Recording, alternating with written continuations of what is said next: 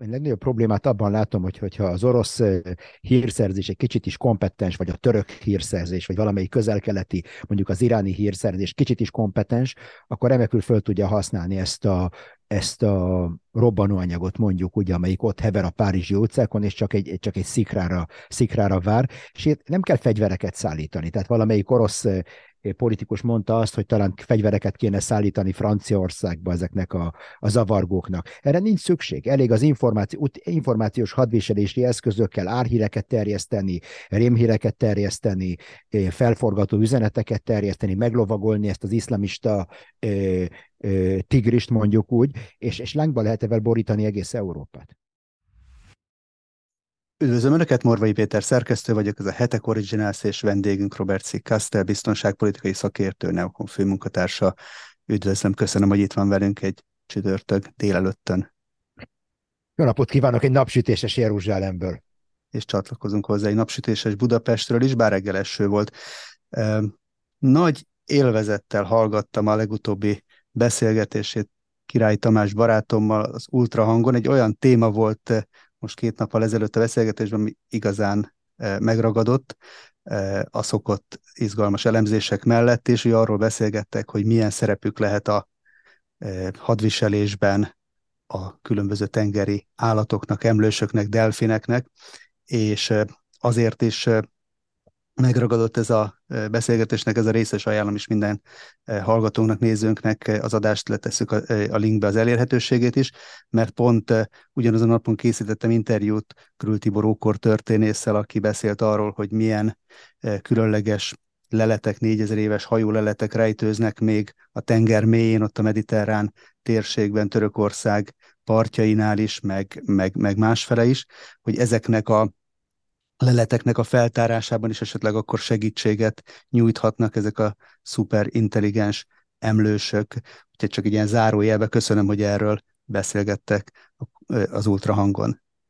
Nagyon szívesen. Volt ennek egy, egy aktualitása, volt egy ukrán hír, hogy az oroszok megerősítik a, a, a, a kikötői létesítményeiknek a védelmét ilyen delfinek segítségével, és ez volt az apropó arra, hogy kicsit tágabban tárgyaltuk ezt a témát.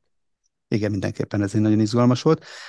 És hát volt más izgalmas téma is az elmúlt eh, héten, azóta, hogy legutóbb beszélgettünk, leginkább Franciaországra figyelt.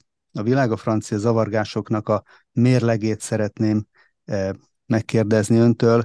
Macron elnök tett egy olyan nyilatkozatot, hogy hát ő szeretné alaposan megismerni és föltárni az okokat, hogy mi vezethetett ezekhez a több napon át tartó zavargásokhoz.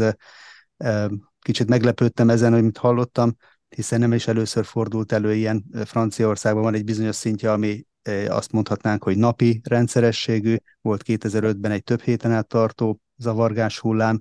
Mi az, amit Macron elnök úr megpróbálhat most újdonságként ebből megismerni? Mi az, amit nem tudhat ő? Hát tudjuk, hogy a legbiztosabb módja annak, hogy mikor valamit nem akarunk észrevenni, az összehívunk egy bizottságot. Beszéltünk már erről máskor is, a Babár királyról, meg hasonló, hasonló párhuzamokról a, a, a bizottságokkal. Tehát ez, te, a, a probléma mindenki, mindenki számára teljesen nyilvánvaló. Hát ez ott van, ott van az arcunkban, hogy mondani szoktam, hogy a, a háttérhatalom még soha nem volt ennyire erről az arcunkban, mint, mint most nem létezik semmiféle háttérhatalom, minden ott van az asztalon. Épp ugye ez a, ez a migrációs problémája Európának is teljesen egyértelmű, minden ott van az asztalon, ez miért lenne másképp? Miért lenne, miért, mire számított Macron elnök? Volt egyébként lehetett, mert ő talán arra utalt, hogy hát ami újdonság lehetett most ebbe az elmúlt napok eseményeibe, hogy a ö, rendbontóknak, letartóztatóknak az állati, átlag életkora 17 év volt, és nagyon sok volt közöttük a 12-13 éves fiatal. Ez egy, ez egy új vonás lehetett ebben? Nem hiszem, hogy ez egy új vonás. Én azt hiszem, hogy ez tükrözi ennek a, ennek a bevándorlott társadalomnak a demográfiáját. Nagyon sok fiatal van, nagyon sok fiatal van, akik le vannak szakadva, nincs, le vannak szakadva a rendszerekről, nincsenek, nem járnak iskolába, nem járnak, nincsenek meg azok a hagyományos keretek, amik, amik mondjuk a, a keretek közé szorítják ezeknek a fiataloknak a viselkedését.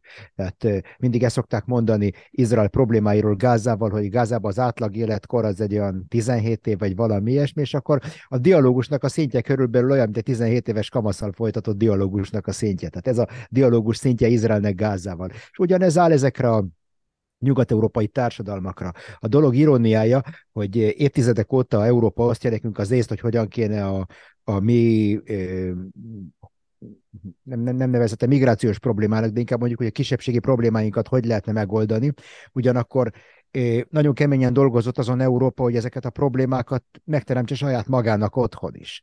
Tehát van ebben egy nagy adag irónia, hogy, hogy egyre, egyre inkább, tehát hogyha mondjuk Cisjordánia vagy Judea és Somron egy állandóan feszültségi övezet, akkor Nyugat-Európa mindent megtett, hogy a saját nagyvárosait és ilyen mini Cisjordániákkal alakítsa át, vagy ilyen Judeába és Somronna, és, és látjuk azt, hogy ugyanazok a problémák, ugyanaz a kődobálás, ugyanaz a a, ugyanazok a viselkedési formák, amiket az intifáda alatt láttunk itt Izraelbe, az, az később megmaradt itt, tehát ugyanazok a, ugyanígy viselkednek ezek a fiatalok a palesztin autonómiának a tisztviselőivel szembe, ugyanígy viselkednek Franciaországba a rendőrséggel szembe, ugyanígy viselkednek Hollandiába, a, a, vagy, vagy Svájcba, vagy Belgiumba az ottani hatóságokkal szembe, és akkor látjuk azt, hogy ennek van egy, van egy kulturális alapja, és mikor ezt, ezt, a, ezt a lakosságot kiszakítjuk abból a, abból a törzsi környezetből, ami a, fazékon a fedőt rajta tartja, és ezeket az ösztönöket, ezeket a, a militáns ösztönöket mondjuk úgy korlátok közé szorítja, igen, igen, hatékonyan. A törzsnek az erejét nem szabad lebecsülni. Tehát nagyon hathatós módszereik vannak arra, hogy hogyan szelidítsék meg ezeket az ösztönöket. Mikor ezek a törzsi struktúrák lebomlanak, akkor ezt kapjuk. Akkor ezt kapjuk. Minek a hibája lehet? Azért ezt látjuk rendszeresen, nem csak Franciaország esetében, Németországnál máshogy is, hogy amikor ilyen erőszak hullámok történnek, akkor hajlamosak az adott országnak vezetői egy ilyen önvizsgálatot tartani, hogy hát valamit elrontottunk, nem tettünk meg mindent annak érdekében, hogy ezeket a fiatalokat, ugye 17 éves átlag életkor esetében mind 21. században születettekről van szó, nem tettünk meg eleget az integrációjuk érdekében, többet kellene őket jobban kellene velük foglalkozni, bánni, Ugyanakkor fölmerül a másik oldalra a kérdés, hogy hát van-e egyáltalán szándék ezekben a rétegekben arra, hogy bármilyen módon integrálódjanak az adott nyugati társadalomba. Izraelben is van épp elég bolond, aki meg van róla győződve, hogy azért, mert nem volt elég városi könyvtár, vagy nem volt egy ilyen tinédzser klub mondjuk, nem tudom melyik külvárosban, akkor azért törtek ki ezek a zavargások. Hát az ember igen sok időt kell eltöltsön egy egyetem falai között, hogy ilyen hülyeségekbe higgyen. Tehát a probléma az, hogy egyáltalán nem akarunk szembe, szembenézni a problémával. A probléma nem vallási probléma. Tehát Erdogán elnök mondta, hogy itt iszlamofóbia van, vagy ilyesmit, itt nem egy vallási probléma van. Itt arról van szó, hogy nem értjük meg ezeket a, kelet, ezeket a közelkeleti társadalmakat, ezek törzsi társadalmak. A, ez egy mindig azt szoktam mondani, hogy ez egy olyan trikolát torta, aminek a törzsi rétege a legvastagabb. És azon van egy vékony-vékony máz, amit úgy hívnak, hogy az iszlám, 13 évszázadra, 14 évszázadra visszamenő semmi tulajdonképpen a sok tízezer éves törzsi múlthoz képest, és a, a fölött van egy, vékony, egy papírvékony réteg, ami a modern társadalom, a modern törvények, meg minden. És ezek a problémák, amik megvannak Franciaországban, ezek léteznek Szíriában is, léteznek a közel-kelet minden országában. Csak ott nem, mondjuk úgy, hogy ott a, a diktatúra nem, nem él ilyen illúziókkal, hogyha lett volna még egy kultúrház, vagy lett volna még egy szociális program, ha kijött volna még egy pár ilyen szak, szemüveges szakállas úrifiú az egyetemről, mint, mint szociál, szociális munkások, és akkor ott szervezték volna a közösséget, akkor ez nem történt volna meg. Itt nem erről van szó, itt arról van szó, hogy vannak törzsi normák, törzsi, törzsi szokások, amik ütköznek úgy az iszlámnak a, a, a direktíváival, mint a modern államnak a normáival, a törvényeivel, és a törzsi törvények mindig fölülkerekednek. Fölülkerekednek az iszlám a sária törvényein, és, és akkor nyilván valahogy fölülkerekednek egy olyan, olyan államnak a törvényei fölött, vagy normái fölött, amit ezek a bevándorlók nem ismernek el legitimnek, se, se törzsileg, se vallásilag nem ismernek el legitimnek, egy, egy eleve egy vallásilag egy, egy, egy eretnek civilizációt látnak benne, aminek a dominanciája gyakorlatilag lázadás Allah ellen, és törzsileg pedig nekik Macron elnök senki. Számukra a, a természetes és legitim ö, tekintély az a saját törzsi vezetőik. Csak ezek a törzsek széthullottak, mikor, amikor egy ilyen fiatal eljött Afrikából, és, és akkor ott maradt minden, minden, minden ellenőrző rendszer nélkül, és akkor ennek ez az eredménye. De ebből a szempontból bármi olyan törekvés, ami mondjuk a francia laikus szekuláris államnak az úgymond értékeit szeretné megismertetni, megszerettetni ezekkel a fiatalokkal, annak gyakorlatilag semmi esélye nincsen. De meg kell érteni valamit most, most ezt kétféleképpen lehet elemezni. Lehet a törzsi szemüvegen, vagy a vallási szemüvegen keresztül. Most egy pillanatra félreteszem a törzsi szemüveget, és fel akarom tenni a vallási szemüveget. Ha az iszlám politikai filozófiáját veszük alapul, akkor a, a, az iszlámban van egy inherens tisztelet a kereszténység meg a judaizmus iránt, mint két monoteista vallás iránt. Umam el a könyvnek a népei, így hívja az iszlám ezt a keresztényeket, meg a, meg a, meg a, a, a zsidókat. Tehát van egyfajta tisztelet, ami nincs a bálványimádókkal szemben, akiket ki kell írtani, ez a vallásnak a dogmája. Most, a, mikor a nyugati, nyugati társadalom, vagy a nyugati állam megpróbál minél liberálisabb lenni, és minden laicité, a franciául ez a, a, a, a, a nem vallásosság, vallásszabadság, a nem vallásos polgári francia állam, ez nem, hogy megkedveltetni a, a, a, az iszlám vallású bevándorlók szemébe ezt az államot, hanem egy még nagyobb eretneké teszi. Tehát paradox módon egy, egy erősen katolikus, elnyomó jellegű francia állam, ahol a vallás dominál, sokkal több tiszteletet vívott volna ki ezeknek a bevándorlóknak a szemében, mint egy ilyen széferré, mindent szabad, meg mindenki azt csináljon, amit akar, ez maga az eretnekség. Nagyon-nagyon érdekes, hogy erről beszélt egy arab filozófus Ibn Haldun, talán a legnagyobb politológus az arab civilizációnak beszélt erről, és azt mondta, hogy ha egy muszlim egy olyan társadalomban él, egy olyan keresztény államban él, ahol elnyomják a vallását és üldözik azért, mert muszlim ott maradhat ott maradhat, semmi probléma. Viszont ha egy olyan társadalomba költözik be, ahol minden szabad, és minden teljes liberalizmus van, onnan el kell költözni, mert ott a vallás a veszélyben van.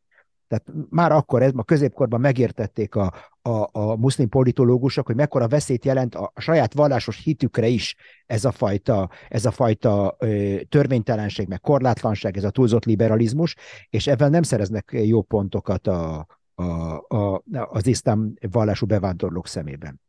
De levonhatnak ebből akár egy olyan következtetést is, hogy ha ebben a jelenlegi szekularizált laicitásra épülő nyugati társadalom, a francia társadalomban nem találják a helyüket, az nem tud kínálni semmit a számukra, akkor megpróbálhatják ezt átalakítani, úgymond a saját képükre. Azért is kérdezem, és itt előre hozok egy nézői kérdést, mert ide kapcsolódik.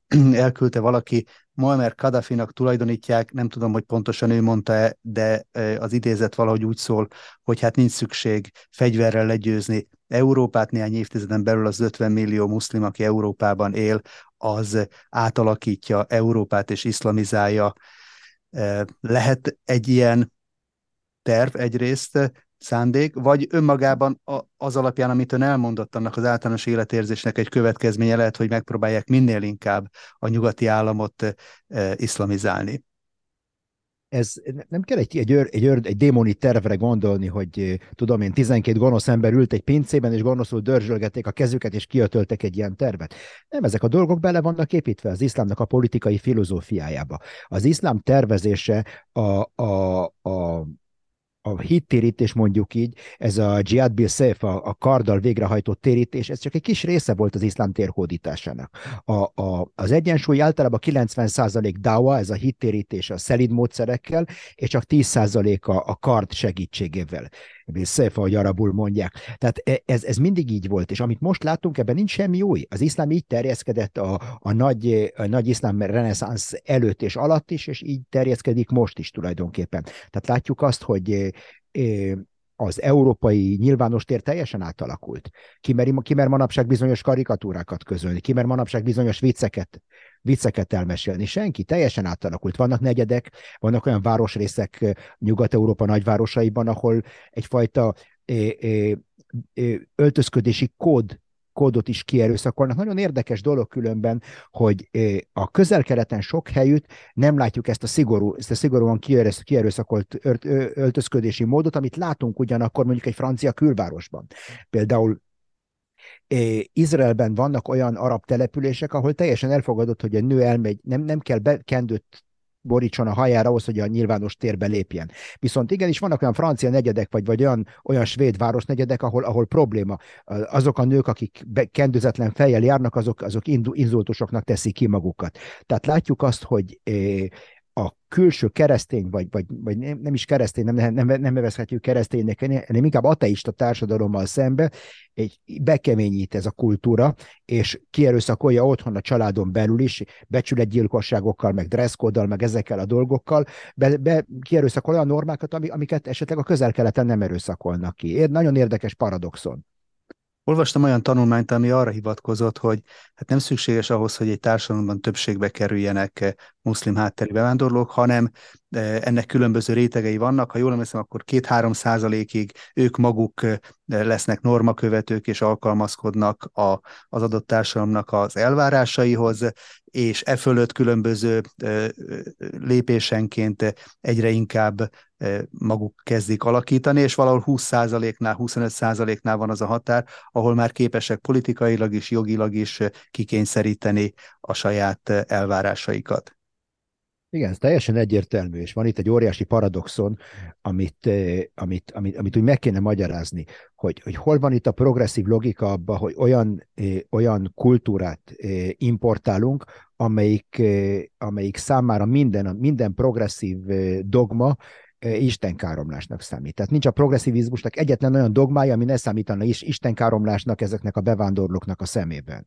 Tehát van itt, van itt egy óriási ellentmondás ebben a dologban, hogy miért lett a zsidóknak jobb a helyzete Franciaországban, vagy Belgium, vagy a nőknek a helyzete, vagy a melegeknek a helyzete tudjuk, hogyan kezelik a meleg problémát mondjuk Gázában. A nyolcadik emeletről körülbelül úgy, mint ahogy az oligarha problémát kezelik Oroszországban. Gravitációs, gravitációs bántalomban szenvednek azok, akik mondjuk ugye a célkeresztbe kerülnek. Tehát miért jó ez a haladás ügyének? Tehát én nem, nem tudom megérteni, mi ebben a logika. És ugyanakkor látjuk ezt a azt a lelki zsarolást, amit a, a progresszívok igen hatékonyan alkalmaznak az igazi liberálisokkal szembe. Hát egy progresszív, egy, egy, egy, egy konzervatív embert nagyon nehéz sarokba szorítani ideológiailag, mert egy konzervatív ember azt mondja, hogy kérem szépen, van egy tíz parancsolat, van egy biblia, vannak abszolút szabályok, amik szerint tényleg csokolom, téma lezárva. Azért van ez így, így, így van, hogy mondják ezt Hébel, kazera vekadés, ilyen nézd és, és, és tiszteld, vagy, vagy, vagy szentesítsd, ennyi, le van írva.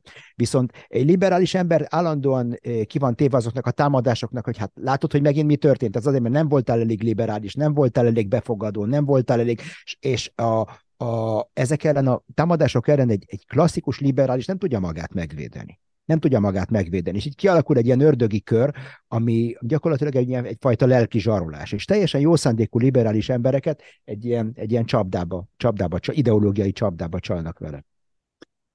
Macron elnök azt is megfogalmazta, hogy hát ő szeretne egy tartós köztársasági rendet kialakítani. Most az elmondottaknak a fényében van ennek bármi realitása, vagy ez egy velük élő hosszú távú problémának kell tekinteni, amit megpróbálnak időről időre így visszaszorítani, amikor e, elárasztja az utcákat.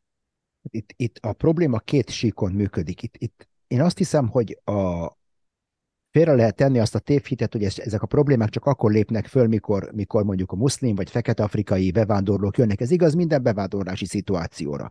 Tehát abban a pillanatban, mikor, mikor az állam nem tartatja be az állampolgári viselkedést a lakosság egy bizonyos rétegével, akkor egy idő után azok, akikkel betartatják ezt a dolgot, fölteszik maguknak a kérdést, de bocsánat, akkor én miért tartsam be azokat a törvényeket? Mikor látjuk azt, hogy a törvénykönyvekben szerepel az, hogy senki nem léphet be egy állam területére, csak hogyha van útlevele, vagy vízummal, vagy stb. És akkor látjuk, hogy a, az állam maga ezeket, a, ezeket a fityet hány ezekre a törvényekre, akkor bocsánat, miért tartsam én be a lőfegyvertörvényt, vagy a kábítószer törvényt, akkor mi a különbség törvény és törvény között? Tehát itt az állam maga kreál kreálja, kreálja a törvénytelenségnek azt a, a, azt a hangulatát, ami nem csak ezeket, a messze túlmutat ezeken a közösségeken, amik a törvényen kívül élnek, és ez a törvénytelenség aztán áttevődik a, a, a, a, tágabb lakosságra is. És akkor e, egy ilyen káosznak tudjuk, hogy mi lesz a kimenetel. Előbb-utóbb mi egyre többen kezdik azt mondani, hogy egy erős kész kell ide, és akkor, és akkor majd forgatjuk a szemünket, hogy hogy, hogy lett újra fasiszta Európa. Így, így, ezt mi, mi, mit csináltuk? Tehát ezt, ezt, ezt, ezek, ezek dolgok nem, nem a levegőből jönnek. Az, hogy bizonyos szélsőséges pártok mondjuk Németországban egyre erősödnek, ez nem egy ez, ez, ez lehetetlen lenne annélkül a hátszél nélkül, amit ezek a problémák kreálnak. Mikor a tiszteletre méltó politikusok nem képesek választ adni a valóban égető problémákra, és hülyeségekkel foglalkoznak, tehát hülyeségekről beszélnek, amik nem, nem érintik az átlagembernek a, a pillanatnyi egzisztenciáját, az lehet bármi, tehát most nem akarok példákat mondani, teljes, tud, mindenki tudja, miről beszélek, akkor majd a, az átlag polgár a kevésbé tiszteletre méltó politikusokhoz fog fordulni, hát ha azok megoldják a problémáit. Jelenthet egyébként kockázatot Európa számára az, hogy most az ukrán háború miatt a védelmi képességek, eh, hát átrendek, prioritások átrendeződtek ebben, eh, ebben a vonatkozásban, tehát hogy kevésbé tudja eh, akár Franciaország, akár Németország, Svájc, ugye láttuk, hogy azért ezek a zavargás hullámok pillanatok alatt átterjedtek Belgiumra, Svájcra, és más, más térségekre is. Tehát, hogy jelenthet ez a jövőben problémát, hogy innen is hiányozhatnak bizonyos eszközök? Hát én, én legnagyobb problémát abban látom, hogy hogyha az orosz hírszerzés egy kicsit is kompetens, vagy a török hírszerzés, vagy valamelyik közelkeleti, mondjuk az iráni hírszerzés kicsit is kompetens, akkor remekül föl tudja használni ezt a, ezt a robbanóanyagot mondjuk, ugye, amelyik ott hever a Párizsi utcákon, és csak egy, csak egy szikrára, szikrára vár, és nem kell fegyvereket szállítani. Tehát valamelyik orosz politikus mondta azt, hogy talán fegyvereket kéne szállítani Franciaországba ezeknek a, a zavargóknak. Erre nincs szükség. Elég az információ, információs hadviselési eszközökkel árhíreket terjeszteni, rémhíreket terjeszteni, felforgató üzeneteket terjeszteni, meglovagolni ezt az iszlamista ö, ö, tigrist mondjuk úgy, és, és lángba lehet evel borítani egész Európát. Utalt ön is rá, hogy ugye Izraelnek is van egy hosszú távú saját harca terrorizmussal szemben, meg, meg biztonsági kérdésekben, és lezajlott az elmúlt napokban egy olyan terrorellenes akció, amit legalábbis a hírekből úgy minősítettek az elmúlt húsz évnek a legnagyobb ilyen fellépése volt Jeninben, Judea Samaria északi részén lévő városban. Mi volt itt a cél, és mit sikerült elérni, illetve van-e bármifajta tanulsága, ami ebből megfogalmazható akár Nyugat-Európa számára arról, azzal kapcsolatban, amiről beszéltünk. Igen, mindenképpen vannak itt tanulságok Izrael és, és Európa számára is. Hát eh, Izrael a palesztin, a palesztinok vezetőivel együttműködésben létrehozta a palesztin autonómiát az osztói egyezmények következtében, vagy az osztói egyezmények eh, követ, következményeként. Az alapgondolat az volt, hogy egyre több önrendelkezési jogot adnak át a palesztinoknak, és egy ilyen lassú folyamat végén megszületik majd egy palesztin állam. Most a, a, a pályát át lehet adni valakinek, de akkor a kérdés az, hogy a pályán hogy játszik. És a palesztin autonómia mondjuk soha nem volt túlságosan túl hatékony, vagy túlságosan nem korrupt, vagy túlságosan tisztakezű, vagy túlságosan nem diktatórikus, de mégis valamilyen rendet volt képes kreálni, és képes volt arra, hogy hogy Izrael eltávolodjon. Tehát, hogyha van itt két Siam Maker, a palesztinok meg a zsidók, akik együtt élnek ezen a területen, és össze vannak kapcsolni, egy Siam Maker, nem lehet egyből elvágni. Tehát, hogyha elválasztjuk, er, erőszakkal akarjuk szétszakítani ezt a két ikret, megölhetjük mind a egyiket, vagy mind a kettőt. Tehát egy folyamatos elszakadási folyamatról döntöttünk, és ebben voltak voltak hullámhegyek, meg hullámvölgyek, és az utóbbi időben, amit láttunk, az egy nagyon számottevő meggyengülése a palesztin autonómiának. Tehát azoknak a békepartnernek, mondjuk úgy azok, akiket mondjuk a nyugat támogat azokat, akik nyugat támogat. És egyre nagyobb kihívást idéznek ellenük először a Hamas, mikor Gázában átvették az uralmat, és most a, a Judeában és Omrumban, Cisjordániában úgy a Hamas, mint az iszlám dzsihád terrorszervezet, és vannak más terrorszervezetek is, és a palesztin autonómia fokozatosan kiszorult egyre több városból. Tehát a, már nem, menték be, be, nem merték beküldeni a biztonsági erőiket oda, hogy ott rendet csináljanak, a terrorizmus fölütötte a fejét, ez fenyegette a palesztin autonómiát, és fenyegetett minket is. Tehát Jenin városából 50 csak ebben az évben 50 lőfegyverrel végrehajtott merénylet került ki. Már oda jutottunk, hogy rakétákat akarnak építeni, hogy kilőjék Izrael városaira Jeninből, tehát ilyen mini áza, gáza keletkezik belőle. És ezt, ezt, mikor láttuk, hogy a palesztin autonómia nem képes ebben, nem képes, vagy nem akar ebben megküzdeni, nagyjából ugyanaz, az amerikaiak eh, megpróbáltak, meg föl, tettek egy fölajánlást a palesztinoknak, hogy képítenek egy új különleges, palesztin különleges alakulatot. Van egy tábornok, Fenzel tábornok, egy amerikai tábornok, aki ő felelős ezért a koordinációért, és Jordániában képezték volna ki ezt a palesztin különleges alakulatot, hogy visszahódítsa ezeket a városokat a terroristáktól. A palesztin autonómia vezetői nem akartak konfrontálódni velük, tehát nem akartak konfrontálódni a terroristákkal, és így kénytelenek voltunk mi megoldani ezt a problémát, és ez történt most Jeninben. Tehát bizonyos szinten a füvet sikerült levágni, bizonyos szinten a fű újra föl fog nőni. A nagy tanulság az, hogy minden ilyen gócpont, minden ilyen sziget, amelyik exteritoriumá válik, egy ilyen, egy ilyen menedék, terrorista menedéké válik, az előbb-utóbb egy olyan fagy, amelyik előbb-utóbb visszanyal. Mindenkire, mindenkire, aki abban a környezetben van. És hogyha most az Európa nagyvárosaiban, és ez a fő tanulság, a rendfenntartó erők hagyják, hogy kialakuljanak ilyen, ilyen kvázi autonómiák, ahol, ahol ezek, a, ezek az úri emberek azt csinálnak, amit akarnak, akkor ne csodálkozunk, hogyha ilyen minigáza lesz mondjuk Párizs külvárosából, és akkor a Sanzelizét lőni fogják házi készítésű rakétákkal, vagy aknavetőkkel, vagy valami ilyesmi. Tehát ez, ez, ez, a, ez a dolog csak időkérdése. Ugye egy bejegyzésében tette azt a hasonlatot, hogy igazából egy államnak a szuverenitása ott húzódik meg, ahol a szöges drót határok, ahol, ami, amin belül e, tudja a rendet garantálni. Most Izrael szempontjából van e, ezen a téren előrelépés a, akár most egy ilyen akcióval kapcsolatban, vagy ez, ez arra szolgál, hogy egy akut problémát megoldjon, de hosszú távon valami fajta másfajta stratégiára lehet szükség. Én nem vagyok benne biztos, hogy hosszú távon. Itt két, két paradigma van Izraelen belül. Vannak, akik úgy gondolják, a kisebbség úgy gondolja, hogy a palesztin autonómia több kárt okoz, mint, mint ami hasznot hajt, és föl kell számolni, és Izrael újra vissza kell térjen, hogy átvegye az uralmat teljes mértékben a palesztin területek fölött, és ez azt jelenti, hogy több millió palesztin fölött kell uralkodnunk ami, ami vallásilag sem megengedett, és nyilvánvaló, hogy egy demokratikus állam ilyet nem akar tenni. És van egy másik, talán a többség Izraelben úgy gondolja, hogy minden hátrányával és minden gyengeségével együtt a palesztin autonómia, még mindig jobb a palesztin autonómiával, mint nélküle. Mint nélküle. A palesztin autonómia összeomlik, és talán most, hogy Abu Mazen már, már nagyon-nagyon idős ember, és már sok már nincs neki hátra mondjuk úgy, mint, mint palesztin vezetőnek, és mi lesz utána, nem tudjuk. Tehát kialakulhat egy káosz helyzet, és az kinek lesz jó az a káosz?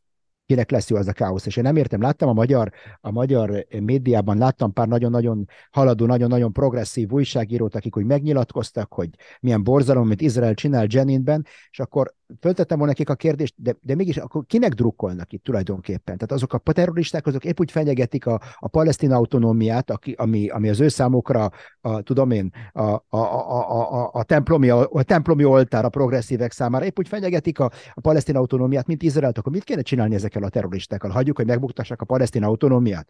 Hogy keletkezzen itt egy menekült válság? Tehát kinek lesz jó tulajdonképpen? Én azt hiszem, hogy van egy olyan zsigeri gyűlölet Izrael iránt a, a, a progresszív körökben, hogy ez, ez minden józan észt és minden józan, józan gondolkodást fölülír. És én, én, én azt hiszem, hogy klasszikus mondás szerint hajlandók lennének az utolsó palesztinig harcolni, csak hogy nekünk rossz legyen. Ugye a franciaországi zavargásoknak a kiinduló pontja egy rendőrnek a jogos vagy, vagy túlzott mértékű fegyverhasználata volt. Ugye Izraelben azt lehet látni ezeknek a támadásoknál, hogy nem csak rendőrök, hanem fegyveres civilek is azonnal reagálnak. Ebből a szempontból ez lehet azt mondani, hogy ez emberéleteket ment meg ez a fajta hozzáállás?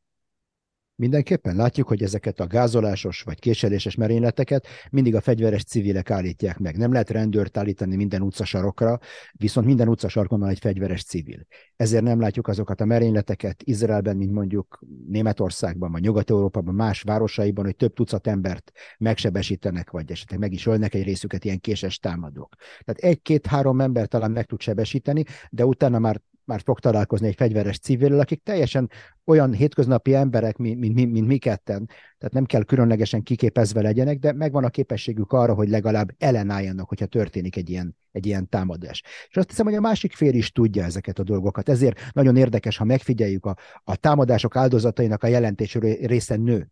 Tehát általában nőket támadnak meg. Azért abból a fe- megfontolásból, hogy az esély annak, hogy a nőnél fegyver legyen valamivel kisebb, mint egy, hogy egy férfinél legyen fegyver, és ezért előszeretettel támadnak meg nőket, és hogyha aki, aki nem hiszi, nézen utána a statisztikáknak. Ugye Franciaországban letartóztatták azonnal ezt a rendőrt, és most eljárás folyik ellene. Izraelben, hogyha egy civil használ fegyvert például egy terrortámadás megakadályozásába, vagy, vagy elhárításában, akkor indul vele szembe eljárás, vagy hogyan történik ezeknek az eseteknek a kezelése? Eljárás mindenképpen indul, akkor is, hogyha katona vagy, hogyha rendőr alkalmaz fegyvert. Az eljárás mindenképpen indul, mert nagyon súlyos dologról van szó. Tehát megölni valakit, aki, aki szintén az ő képmására lett teremtve, azért ez egy nagyon, nagyon drámai dolog, nagyon drasztikus dolog, és minden normális társadalom igyekszik a konfliktusait a le, le, az előszak legalacsonyabb szintjén megoldani. Tehát igen jó, igen jó magyarázatot kell legyen rá, hogyha fegyvert fogsz valakire. De ezek az esetek általában igen, igen egyértelműek. Általában vita arról szokott hangzani, hogy, a, hogy oké, okay, egy, egy golyó, két golyó rendben van, már a Földön fekszik, akkor most miért volt szükség a harmadik meg a negyedik golyóra? Tehát erről szoktak, erről szoktak ö, ö, folyni a viták, és ezért szoktak, néha volt, volt rá eset, hogy el is ítéltek rendőröket, vagy civileket is, mert a bíróság úgy találta, hogy, hogy a szükségesnél több erőszakot alkalmaznak, tehát már nem volt szükség a további a lőfegyver használatra terrorista ellen. Az, hogy ezelőtt egy pillanattal még fenyegetést jelentett, az egy dolog. Mikor már a földön fekszik és nem jelent fenyegetést, akkor nem szabad ellene fegyvert használni. Teljesen mellékes. Nem vagyunk se bírók, se hóhérok, se semmi. És hogyha tovább lépünk most a migráns és terrorista terror problémától, akkor ugye készül Vilniusban egy NATO csúcs. Van ezzel kapcsolatban bármi előzetes elvárás, hogy tudjuk, hogy Ukrajna szeretné, eh, hogyha konkrét ígéret hangzana el a csatlakozással, eh, ezt eh, mások nem tették eddig meg. Mi, a, mi várható akár politikai, diplomáciai szempontból ettől a csúcs találkozótól? Valaki egyszer nekem azt mondta, hogy az a probléma, amit pénzzel meg lehet oldani, az nem probléma. És én azt hiszem, hogy valószínűleg ezt fogjuk látni, hogy a, a, miután meg lehámozzuk az összes sallangot, meg a, nagy, a, a, a frázis elvezető csatornán kinyitjuk a csapot, és levezetjük a frázisokat, akkor végső fokon azt fogjuk látni, hogy végső azt fogjuk látni, hogy pénzt vágnak hozzá Ukrajnához, és, és ebben, ebben el, van, el van intézve az egész. Tehát teljesen egyértelmű, hogy Ukrajna NATO szeretne lenni, és ez logikus, meg lehet érteni őket. Azt is meg lehet érteni, hogy mindenki szeretné, hogy tőle keretebbre legyen még egy NATO állam, hogy azon csatanjon az ostor, és ne rajtuk. Tehát ez az elemi önfenntartásnak az ösztöne, ez természetes. Ugyanakkor a, egy ilyen szövetségen belül vannak más részvényesek is akik teljesen megértik Ukrajnának a problémáit, megértik Lengyelország problémáit is, de az nem jelenti azt, hogy ők most ezért be, egy, egy háborúba akarnak keveredni Oroszországgal, és valahogy a, Szerintem az Egyesült Államok lesz az a felelős felnőtt, aki újra az Egyesült Államok lesz a felelős felnőtt, amely ki fogja kalapálni azt a kompromisszumot a felek között. És hogyha ezzel valaki nem lesz megelégedve mondjuk Magyarországon, akkor bármikor nyitva előtt a határ, hogy menjen harcolni Ukrajnába, tehát hogyha valaki, valakibe olyan magas, magasan buzog a gerjedelem, hogy valamit tegyen az ügy, érdekében, akkor van toborzás Ukrajnában. Szóval ez, ez, ha valaki nem bír az indulataival. De a politikusoknak az a feladata, hogy hideg fejjel, hideg és bölcs döntéseket hozzanak, és megpróbálják ezt a háborút a, a, a keretek közé szorítani, amennyire lehet. Volt egy ilyen hír is, hogy Joe Biden elnök Ursula von der Leyen Európai Bizottsági elnököt szeretné NATO főtitkárnak. Van egyébként annak érdemi jelentősége, hogy ki vezeti a NATO-t, vagy ez egy szükséges, de nem döntő jelentőségű poszt. Hát tudjuk, hogy a káder nem vészel, csak átalakul. Most úgy tűnik, hogy Stoltenberg marad még egy évet, és egy durva általánosítás el lehet mondani, a NATO-ban az történik, amit az Egyesült Államok akar, és ennek objektív okai vannak. Ez, ez egy, a oroszul hívják, ez egy demokratúra, tehát van, van itt egy, a, van egy főrészvényes, aki a legtöbb pénzt, a legtöbb emberanyagot, a legtöbb energiát teszi bele ebbe, és teljesen egyértelmű, hogy akinek a szekerén ülsz, annak a nótáját fújod. Tehát a NATO, az Egyesült Államok azt akarja, hogy az, aki ezt a szövetséget menedzseli, a mechanizmusokat menedzseli, az az, az ő érdekeiket figyelembe véve végezze a munkáját, és gyakorlatilag elmondható, hogy a, NATO az Egyesült Államok folytatása más eszközökkel, és ez teljesen természetes, minden katonai szövetség így működik. Ez nem egy, nem egy altruista dolog, és nem egy jótékonysági intézmény, és azok, azt, akik azt hiszik, hogy a szövetséghez tartozni, az csak jutalmakkal jár, meg csak előnyökkel jár, és nincsenek súlyos kötelezettségek és súlyos veszélyek sebben, az, az igen-igen naív. Igen-igen naív. Említette, hogy hát, ha a tagsági kérdést jegelik, és akkor is várhatóan pénzt ezzel próbálják megnyerni Ukrajnának a jó indulatát, ahogy eddig is. És ezzel kapcsolatban csak zárójelben egy érdekes hír volt az, hogy Ukrajnában a készpénz betiltásának a lehetőségét vizsgálják, ezzel próbálnának a korrupcióval szemben, ami nagy részt érinti azért a nyugatról kapott segélyeket is, ezzel szemben föllépni, mondván, hogy a kenőpénzeknek a 99%-át készpénzben fizetik. Lehet ez ebből a szempontból, hogy ez a készpénzmentesség, egy készpénz betiltás, ez egy sok helyről fölmerülő elképzelés, hogy Ukrajna akár egy ilyen kísérleti terepe is lehet. Ennek van ennek egyébként gyakorlati jelentősége, hogy korrupcióval szemben? Ennek több olvasata van. Az első legfontosabb olvasat talán a diktatúra a megszálló japán hatalom például azokon a területeken, amiket elfoglaltak Óceániában, vagy a csendes óceán térségében, az egyik leghatékonyabb, a diktatúra egyik leghatékonyabb eszköze volt, hogy lepecsételték a pénzt. Tehát, hogyha valaki X faluban lakott, akkor lepecsételték a helyi pecséttel a, a, pénz, a, a pénzjegyeket, és akkor azokat csak ott helyben lehetett, eh, lehetett használni, és senki nem tudott elmenni még a másik faluba se, tehát egy pár órán túl, mert nem, nem kell venned élelmiszert, vagy valamit, miből élsz meg. Tehát nagyon-nagyon hatékonyan helyhez kötötték a, a jobbá vágyokat mondjuk úgy ezzel a, ezzel a trükkel, és ebben a pénztelenségben van, egy, van, van ennek egy ilyen olvasata. A másik olvasata az, hogy valaki egyszer azt mondta, hogy minden komplexitás az egy adó, amit kivetnek a kisemberre. Tehát valószínűleg a kisember szintje nehezebben fog tudni a kisember csúszó pénzt adni annak a határőrnek, hogy átengedje, hogy megengedje, hogy fejest ugorjon a tiszába, vagy átúszza a tiszát, hogy megmeneküljön a sorozás erről. Viszont a, a, a nagy halak bankjegyek nélkül is remekül fogják tudni folytatni az üzelmeiket. Én azt hiszem, mikor az igazán nagy korrupció, az igazán nagy pénzek, ott nem, nem aktatáskákról van szó, hanem ott banki átutalásokról. Az igazán nagy korrupció az így zajlik le. Meg abban a szempontból is érdekes, ez, hogyha mondjuk a hrinyát be is tiltják, vagy kivonják a forgalomból, azért a korrupció jellemzően másfajta bankjegyekben történik, és nyilván ezek forgalomban maradnak, tehát nem fogják a dollárt emiatt a Fed nem fogja felszámolni, hogy Ukrajnába ez meg ne, ne juthasson be. Tehát, hogy a, az ilyen törekvéseknek lehet bármifajta most gyakorlati hatása? Hát ez egyfajta jelzés a nyugat felé. Rengeteg kritika éri Ukrajnát, ezek a kérdések, hogy hova tűnt a pénz, amit adunk Ukrajnának. És ezek, talán ezekre a kérdésekre próbálnak ezzel válaszolni, próbálják azt mutatni, hogy meg, megtisztítani a közéletet a korrupcióból, és lehet, hogy tényleg tettek gyakorlati lépéseket e, ebben az irányban, de, de én azt hiszem, hogy, hogy a, a valóban fájdalmas, valóban problémát okozó korrupció az nem a kis embereknek a szintjén történik, amit néhány, néhány bankjegyel meg lehet oldani, még ha ezek dollárok is, és nem, nem, a, nem az ukrán valuta, hanem ezek sokkal magasabb szinten történnek, és, és ez, ez, ez igen-igen szomorú. És valószínűleg ez is a diktatúrának az eszköz, elnyomásnak az eszközévé válik.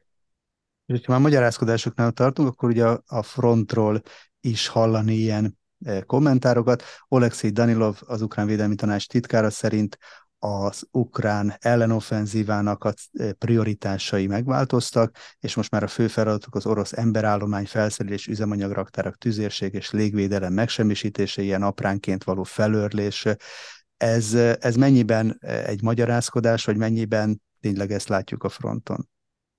Itt a probléma teljesen egyértelmű, hogy Ukrajnának van egy problémája a tavaszias falujárással. Tehát látjuk, hogy nem, nem, nem, nem, nem, úgy, nem úgy alakultak a dolgok, ahogy, ahogy a propaganda fölfújta ezt a lufit, és ezekre a nehézségekre a legtöbb szakértő rámutatott még a támadás megkezdése előtt, hogy vannak itt objektív nehézségek. Tehát egyrészt ez jó, hogy fölismerték, hogy vannak jobb, objektív, objektív nehézségek, és nem ugranak fejjel a falnak, mert annak az eredménye csak to- további több ezer ember halála lett volna, minden, minden értelem nélkül.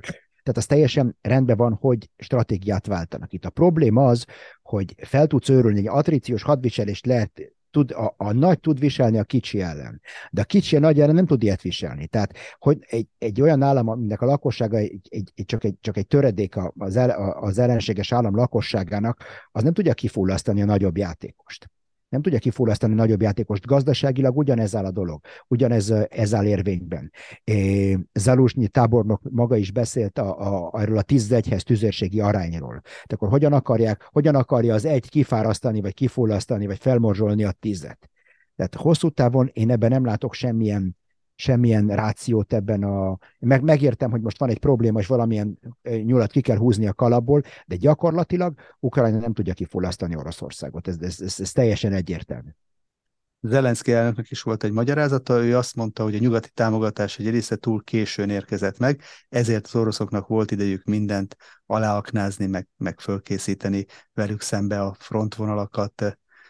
Ezt hogy lehet értékelni? Én csak annyit tudnék mondani, hogy minden rendben van. Ezek, ezek olyan dolgok, amiket tudtunk előre. Nem kellett volna olyan magasra srófolni a, a, az elvárásokat, meg a követelményeket. Hallottunk ez amerikai ex-tábornokoktól, Petraeus tábornoktól például, meg az ügyeletes brit, egyenruhás brit tudósoktól is hallottuk ezt, hogy néhány nap alatt áttörik az orosz védelmi vonalakat, meg egy hét múlva már ott lesznek az Azovi tengernél. Tehát nem kellett volna ilyen magasra felsrófolni az elvárásokat, mert annál nagyobb a pofára esés. Tehát, hogy azt mondták volna, hogy fegyverkezünk, lesz egy támadás, megpróbálunk elérni valamit, ez rendben lett volna. Tehát eleve láttuk azt, hogy egy bizonyos bizonyos idő után a nyugati média már megpróbált visszafogni ebből a, a hype-ból, ebből a, ebből a túlzott elvárások gerjesztéséből, de ez már kicsit késő volt. És én azt hiszem, hogy ez a, a probléma elsősorban politikai probléma. Tehát keletkezett egy ilyen aszinkron a katonai képességek és a politikai retorika, vagy a politikai üzenetek között. És ezt próbálják most az ukránok valamilyen módon lezárni, ezt a rést a kettő között. Az információs háborúnak még egy másik területe is van, ez zaporizsiai atomerőműt kölcsönösen egymást vádolják azzal, hogy ki akarja éppen a következő nap vagy napokban felrobbantani az atomerőművet. Ukrajna most már a Nemzetközi Atomenergia Ügynökség vezetőjével is vitába keveredett, Rafael Grossival, aki nem volt hajlandó megerősíteni azt, hogy hát az oroszok aláaknázták a reaktort.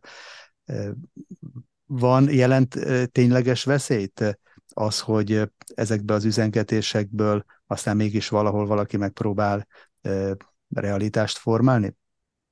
Én teljesen elképzelhetőnek tartom, hogyha az oroszok olyan helyzetbe kerülnek, hogy vissza kell vonulniuk erről a területről, akkor valamilyen kárt okoznak ebben a létesítményben, hogy az ukránok ne tudják használni. Most akkor a károkozás az nem azt jelenti, hogy csinálunk egy nukleáris katasztrófát ott lehet olyan rendszereket is megsemmisíteni, vagy megbénítani, amik aztán nem teszik lehetővé az energia termelését, de nem okoznak sugárzást. Tehát a, a, mindig azt szoktam mondani, hogy az 50, a, a szürkének 50 árnyalata van, ezt manapság. Nem, igen, furcsa, hogy mai feminista világban pont a szürke 50 árnyalata lett a legnépszerűbb női könyv, hát ez egy külön kérdés, ez nem, nem, nem rám tartozik ezt megítélni, hogy miért.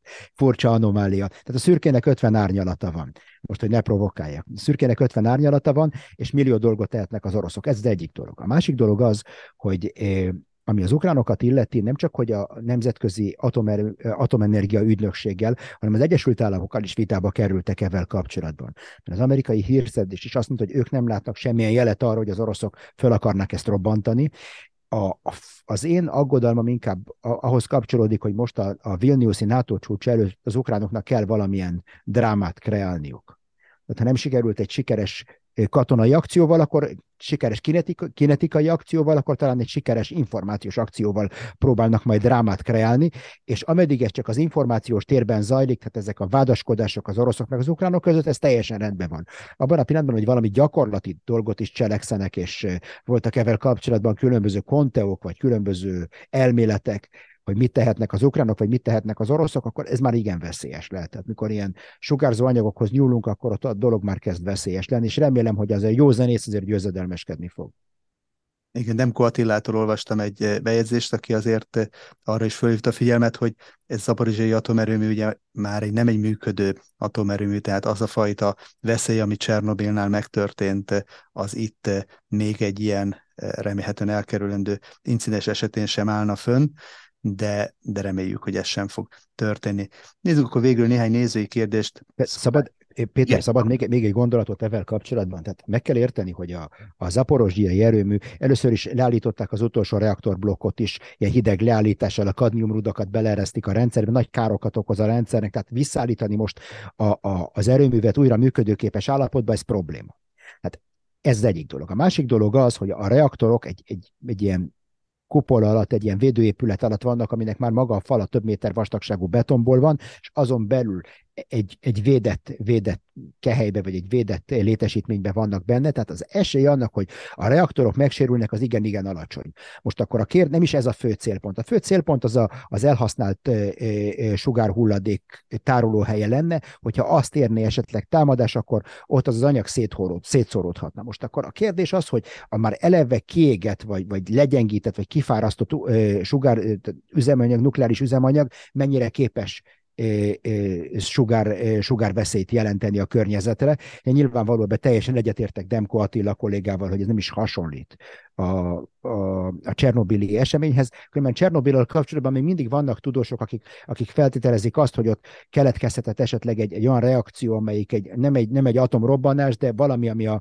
a egy, reakció, egy normális reaktor működés, meg egy atomrobbanás között van. Tehát volt ott egy nagyon-nagyon súlyos, nagyon, nagyon súlyos esemény történt Csernobilba, és ez köszönő viszonyban nincs avval, ami most most az Zaporozsi erőmű, erőműben van, egy teljesen más technológiáról is van szó, egy újabb technológia, sokkal biztosabb technológiáról, úgyhogy nem, az aggodalom, az aggodalmainkat nyugodtan bizonyos korlátok közé szoríthatjuk. Köszönöm a kiegészítést. A Csernobili utalás az arra vonatkozott, hogy esetleg a spontán meghibásodáson túl más is közrejátszhatott abban, ami történt?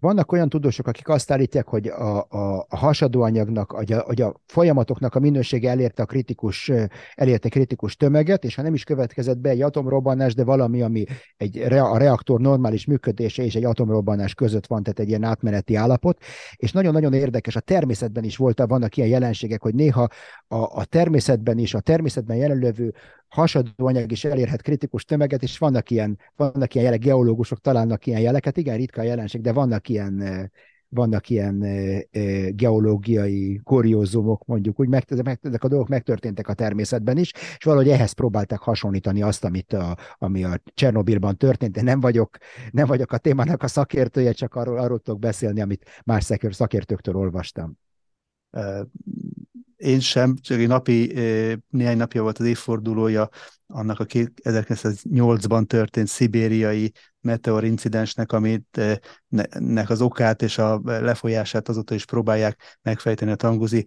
eseményt, és ott mondják, hogy hát ezer hiroshimai atombomba er, robbanásának az erejével ért fel, ami ott történt. Nagy szerencse, hogy nem lakott területet érintett, de, de nem tudják pontosan rekonstruálni azt, hogy, hogy, hogy mi is történt, nem, nem egy egyszerű meteorbecsapódás lehetett. Tehát csak annak megerősítésre, amit ön is mondta, hogy van a természetben is felszabadulhatnak ilyen, ilyen energiák.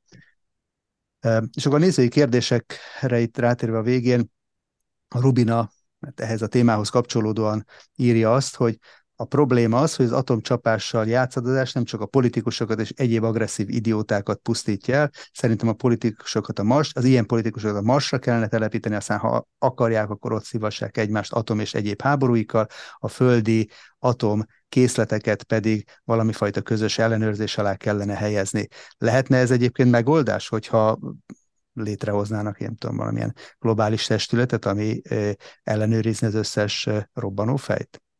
Nagyon érdekes gondolat, mert a, a, az atomkor hajnalán volt egy ilyen, volt egy ilyen javaslat, hogy, hogy nemzetközivé kéne tenni ennek az energiának, a, ennek a az energiának, ennek az eszköznek mondjuk úgy a, az ellenőrzését, és igen komoly tudósok, Oppenheimer például támogatta ezt a, ezt a kezdeményezést, csak aztán elkezdődött a hidegháború, és a hidegháború kontextusában ezt már igen nehezen lehetett volna megoldani. Tehát mikor egy háború van, akkor minden fegyveré válik, és talán ez volt az, ami lehetetlenítette ezt a dolgot.